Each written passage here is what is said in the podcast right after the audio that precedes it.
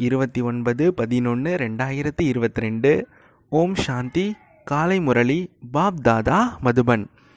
இனிமையான குழந்தைகளே நீங்கள் மனிதரிலிருந்து தேவதையாக வேண்டும். ஆகையால் தெய்வீக குணங்களை ஒழுக்க முறைகளை தாரணை செய்யுங்கள். அசுரத்தனமான அவகுணங்களை விட்டுக்கொண்டே செல்லுங்கள். தூய்மையாகுங்கள்.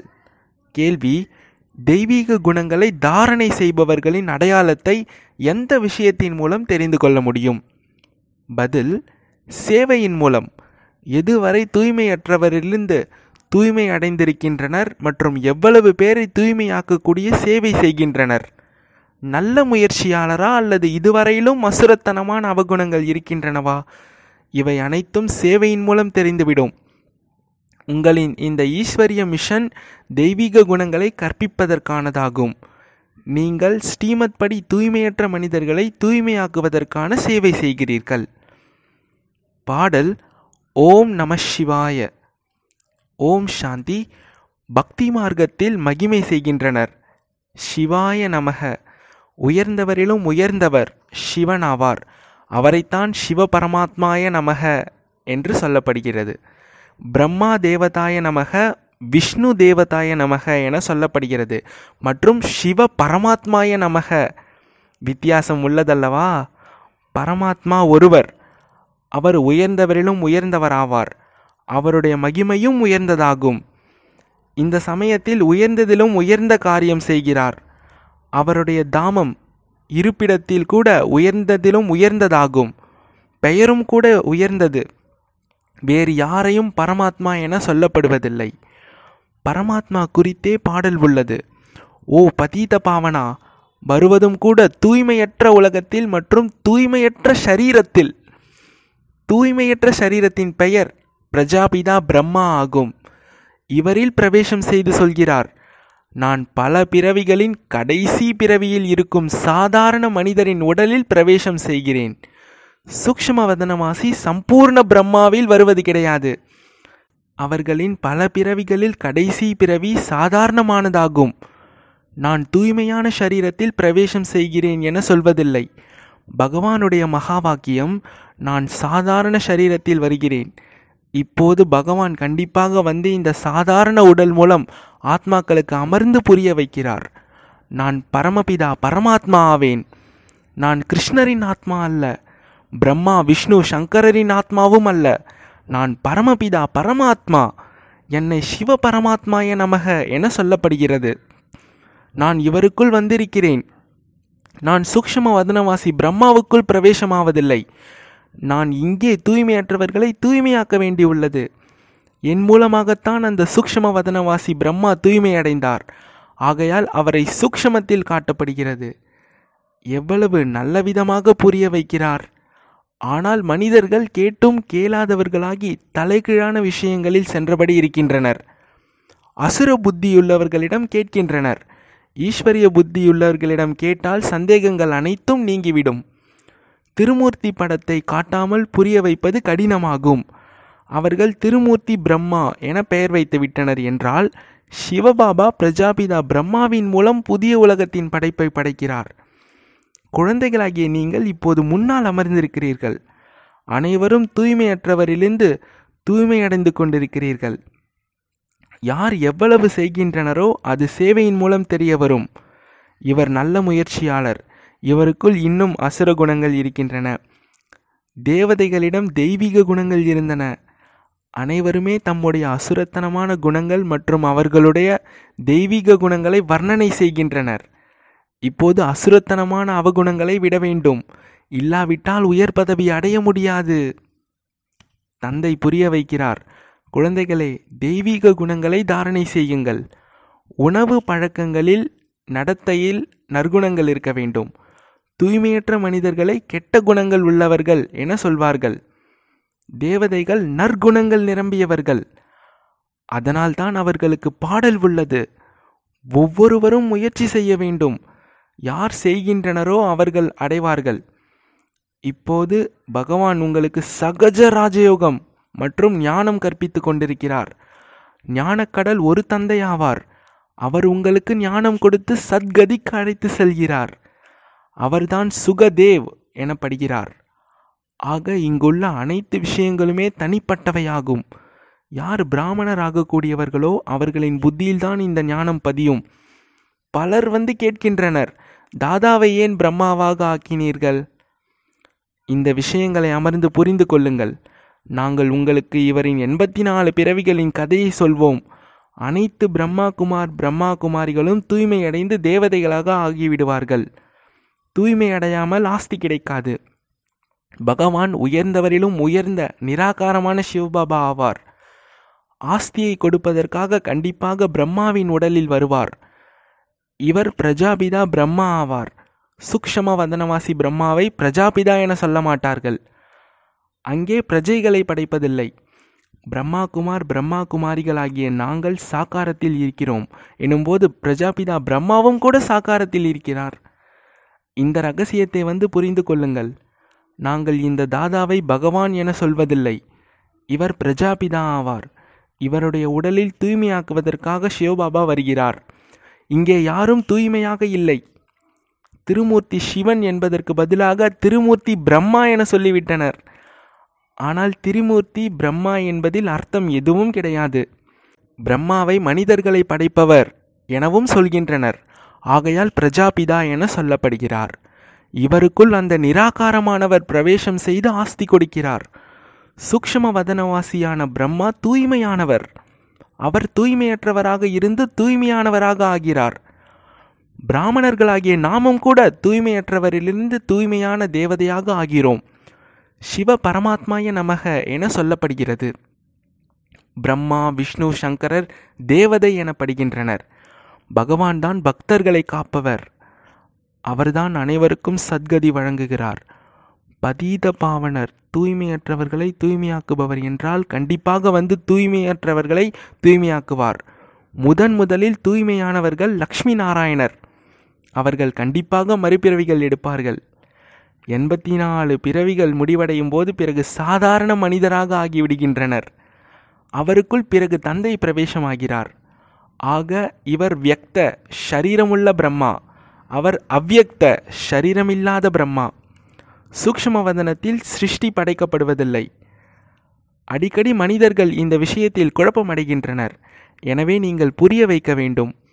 பல பிறவிகள் அதாவது எண்பத்தி நாலு பிறவிகளின் இறுதி பிறவியில் நான் பிரவேசம் செய்கிறேன் என தந்தை சொல்கிறார். பாரதத்தில் முதலில் தேவி தேவதைகள் வந்தனர். பின் அவர்கள் கடைசி பிறவியில் போய்விடுவார்கள். பிறகு முதலில் அவர்களே சென்று தேவதைகளாக ஆவார்கள். விராட ரூபத்தின் படமும் கண்டிப்பாக இருக்க வேண்டும். குழந்தைகள் அர்த்தத்துடன் உருவாக்கி இருக்கின்றனர் உச்சி குடுமி போல பிராமணர்கள் தேவதைகள் தலை போன்றவர்கள் ஷத்திரியர்கள் தோள்களை புஜங்களை போன்றவர்கள் வைசியர்கள் வயிற்றுப்பகுதி சூத்திரர்கள் கால் போன்றவர்கள். சூத்திரர்களுக்கு பிறகு பிராமணர்கள். வர்ணங்களின் சக்கரமாகவும் உள்ளதல்லவா? இதையும் புரிந்து கொள்ள வேண்டும் மற்றும் புரிய வைக்க வேண்டும். பாபா பலமுறை புரிய வைத்திருக்கிறார். இன்னார் சொர்க்கவாசி ஆகிவிட்டார் என செய்தித்தாளில் போடுகின்றனர். அப்போது சொர்க்கவாசி ஆகிவிட்டார் என்றால் கண்டிப்பாக நரகத்தில் இருந்தார் என அவர்களுக்கு கடிதம் எழுத வேண்டும். சொர்க்கத்திற்கு சென்று விட்டார் என்றால் பிறகு அவர்களை அழைத்து நரகத்தின் உணவை ஏன் கொடுக்கிறீர்கள்? ஏன் அழுகிறீர்கள்? ஆனால் சொர்க்கத்தின் ஸ்தாபனையை தந்தைதான் வந்து செய்கிறார். ராஜயோகம் கற்பிக்கிறார் என்று புரிந்து கொள்ளும் அளவு கூட புத்தி இல்லை. பிராமணர்களாகிய நீங்கள் சங்கமத்தில் ஆஸ்தியை எடுத்து கொண்டிருக்கிறீர்கள். மற்ற அனைவரும் நரகத்தில் இருக்கின்றனர். சங்கமத்தில் ஆத்மாவும் பரமாத்மாவும் சந்தித்து கொண்டிருக்கின்றனர். இது கும்பமேளா எனப்படுகிறது. ஞான கங்கையான நீங்கள் ஞான கடலிலிருந்து வெளிப்பட்டீர்கள். பக்தியில் கங்கையில் சென்று குளித்தால் தூய்மை அடைந்து விடுவோம் என புரிந்து கொள்கின்றனர். தூய்மைப்படுத்துவது என்பது உங்கள் மிஷனின் கடமையாகும். இது ஈஸ்வரிய மிஷன். நீங்கள்தான் தூய்மையற்ற மனிதர்களை ஸ்ரீமத் படி தூய்மையாக்குகிறீர்கள். ஸ்ரீகிருஷ்ணர் பதீத பாவனர் அல்ல. அவர் எண்பத்தி நாலு பிறவிகளை முழுமையாக எடுக்கிறார். முதலில் இருப்பவர்கள் லக்ஷ்மி நாராயணர் இறுதியில் பிரம்மா சரஸ்வதி. ஆதிதேவன் ஆதி தேவதையாக ஆகின்றனர். இப்போது இந்த விஷயங்களை புரிய வைத்தவர் யார்? சிவ பரமாத்மாய நமக. பாடவும் செய்கின்றனர். ஓ பரமபிதா பரமாத்மா உங்களின் கதியின் வழியும் தனிப்பட்டது. அவர் கதியை அடைவதற்காக ஸ்ரீமத் கொடுக்கிறார். கதி மற்றும் சத்கதி. முக்தி ஜீவன் முக்தி. துர்கதியில் உள்ளவர்களுக்கு சத்கதியை வழங்கக்கூடியவர். அவருடைய ஸ்ரீமத் அனைத்து மனிதர்களையும் விட தனியானது. மற்றபடி பக்தி மார்க்கம் என்பது கோரமான இரவு. அரை கல்பகாலம் ஞானத்தின் பகலாகும். நான் கார் இருள் சூழ்ந்த இரவில் இரவை பகலாக்குவதற்காக வருகிறேன் என சிவபாபா கூறுகிறார். இந்த ஞானம் ஒரே ஒரு ஞானக்கடலான சிவபாபாவிடம் மட்டுமே உள்ளது. பரமாத்மா முடிவற்றவர் என ரிஷி முனிவர்கள் முதலானவர்கள் இதுகாரும் சொல்லியே வந்துள்ளனர். தந்தையை அறியவில்லை என்றால் நாஸ்திகர்கள் என அர்த்தமாகும். அரைக்கல்பம் நாஸ்திகர் அரைக்கல்பம் ஆஸ்திகராக இருக்கின்றனர். நீங்கள் இப்போது தந்தையை மற்றும் தந்தையின் படைப்பின் முதல் இடை கடைசியை அறிவீர்கள். வேறு யாருக்கும் தெரியாது. எனவே அவர்கள் அனாதைகள் எனப்படுகின்றனர். பல தர்மங்கள் பல வழிகளாக ஆகிவிட்டன. இந்த பழைய உலகத்தின் மீது சந்நியாசம் மேற்கொள்ள வேண்டும் என இப்போது தந்தை சொல்கிறார். சாந்திதாமம் மற்றும் சுகதாமத்தை நினைவு செய்ய வேண்டும். எந்த அளவு நினைவு செய்வீர்களோ அந்த அளவு உயர்ந்த பதவியை அடைவீர்கள். இல்லற விஷயங்களில் இருங்கள். ஆனால் தூய்மையாக மட்டும் இருங்கள். தொழில் செய்யாமல் இல்லறம் எப்படி நடக்கும்? தூய்மை மட்டும் அடைய வேண்டும் மற்றும் தந்தையை நினைவு செய்ய வேண்டும். நான் பொற்கொள்ளராகவும் இருக்கிறேன் என தந்தை சொல்கிறார். உங்களுடைய ஆத்மா மற்றும் ஷரீரம் இரண்டுமே தூய்மையற்று இருக்கிறது. ஆகையால் உங்களுடைய ஆத்மா தூய்மை அடையும் போது பிறகு ஷரீரமும் தூய்மையானதாக கிடைக்கும். உண்மையான தங்கத்தாலான ஆபரணமும் கூட அதை போல இருக்கும். இப்போது ஆத்மா மற்றும் ஷரீரம் இரண்டுமே இரும்பு யுகத்தினுடையதாக உள்ளன. பிறகு தூய்மையாக்குவதற்கான யுக்தியை தந்தை சொல்கிறார். ஆகையால் உங்களுடைய கதி வழி மற்றும் ஸ்ரீமத் தனிப்பட்டது என சொல்கின்றனர். இந்த சத்கதிக்கான வழியை யாரும் சொல்ல முடியாது என நீங்கள் அறிவீர்கள். மகிமை செய்வதற்கான பாடல் இருக்கிறது என்றால் கண்டிப்பாக ஏதாவது செய்து சென்றிருக்க வேண்டும். இப்போது கலியுகமாக இருக்கிறது. பிறகு சத்யுகமாக ஆக வேண்டும். சங்கமத்தில் நீங்கள் அமர்ந்திருக்கிறீர்கள்.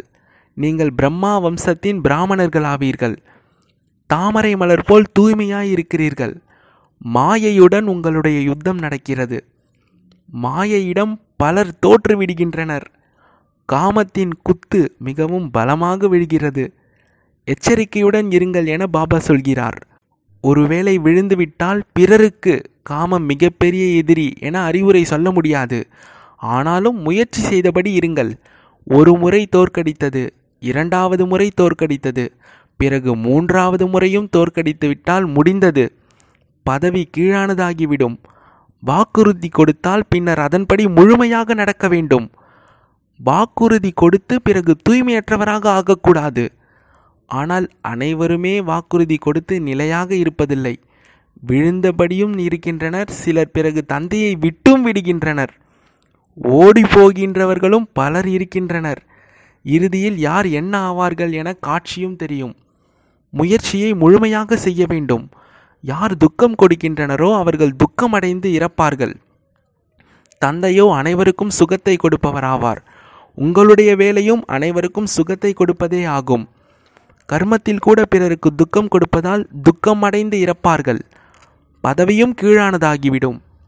எல்லைக்கப்பாற்பட்ட தந்தையிடம் முழுமையாக கட்டளைக்கு கீழ்ப்படிந்தவர்களாகவும் நம்பிக்கைக்குரியவர்களாகவும் இருக்க வேண்டும். நல்லது. இனிமையிலும் இனிமையான காணாமல் போய் கண்டெடுக்கப்பட்ட செல்ல குழந்தைகளுக்கு தாயும் தந்தையுமான பாப் தாதாவின் அன்பு நினைவுகளும் காலை வணக்கமும். ஆன்மீக குழந்தைகளுக்கு ஆன்மீக தந்தையின் நமஸ்காரம். ஆன்மீக தந்தைக்கு ஆன்மீக குழந்தைகளின் நமஸ்தே. தாரணைக்கான முக்கிய சாரம் ஒன்று தந்தையிடம் உண்மையானவர்களாகவும் கட்டளைக்கு கீழ்ப்படிந்தவர்களாகவும் இருக்க வேண்டும். ஒருபோதும் யாருக்கும் துக்கத்தை கொடுக்கக்கூடாது. இரண்டு தந்தையிடம் முழுமையான ஆஸ்தியை எடுப்பதற்காக தூய்மை அடைவதற்கான முயற்சி செய்ய வேண்டும்.